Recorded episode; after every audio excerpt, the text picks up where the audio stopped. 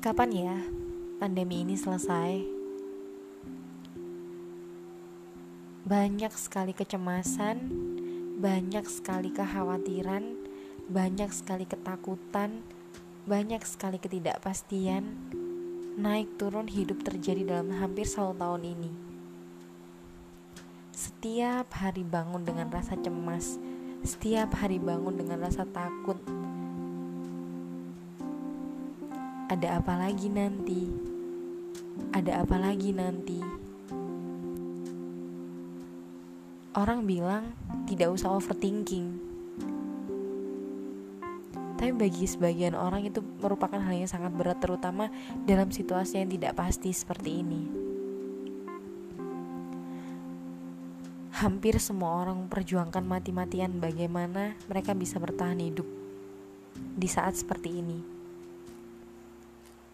Pandemi ini sudah membuat dunia ini seperti berantakan, seperti jungkir balik, segala aspek kocar-kacir.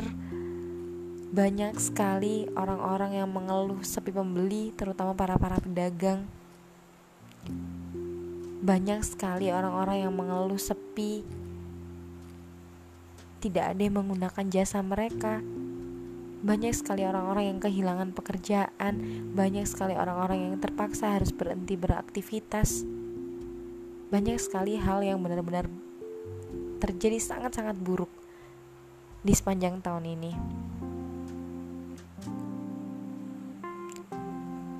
Tapi ketika keadaan ini memang Tuhan yang minta, apa yang bisa kita lakukan?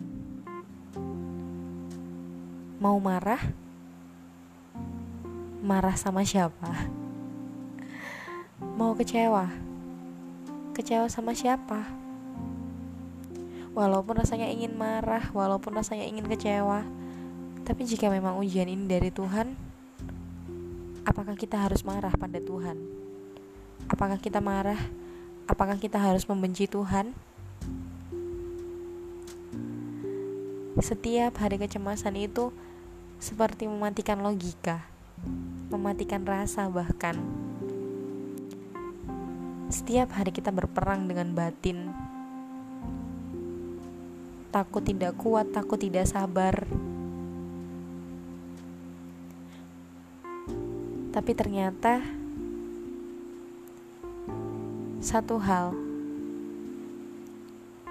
mungkin kita tidak bisa marah pada Tuhan mungkin kita tidak bisa kecewa pada Tuhan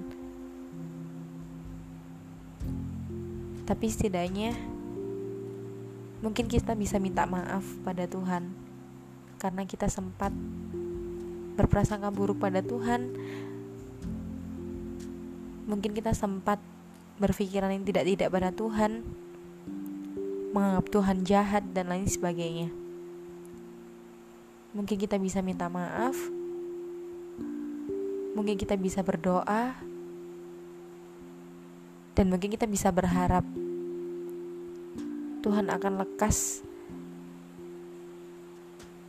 menghentikan cobaan ini dan menggantikan semuanya dengan segala hal yang indah, menggantikan segala hal dengan hal-hal yang cerah, menggantikan segalanya dengan yang awalnya itu tangis jadi tawa, jadi senyum. Aku percaya buat Tuhan itu tidak tidak sulit. Kita hanya perlu konsisten berdoa. Terima kasih.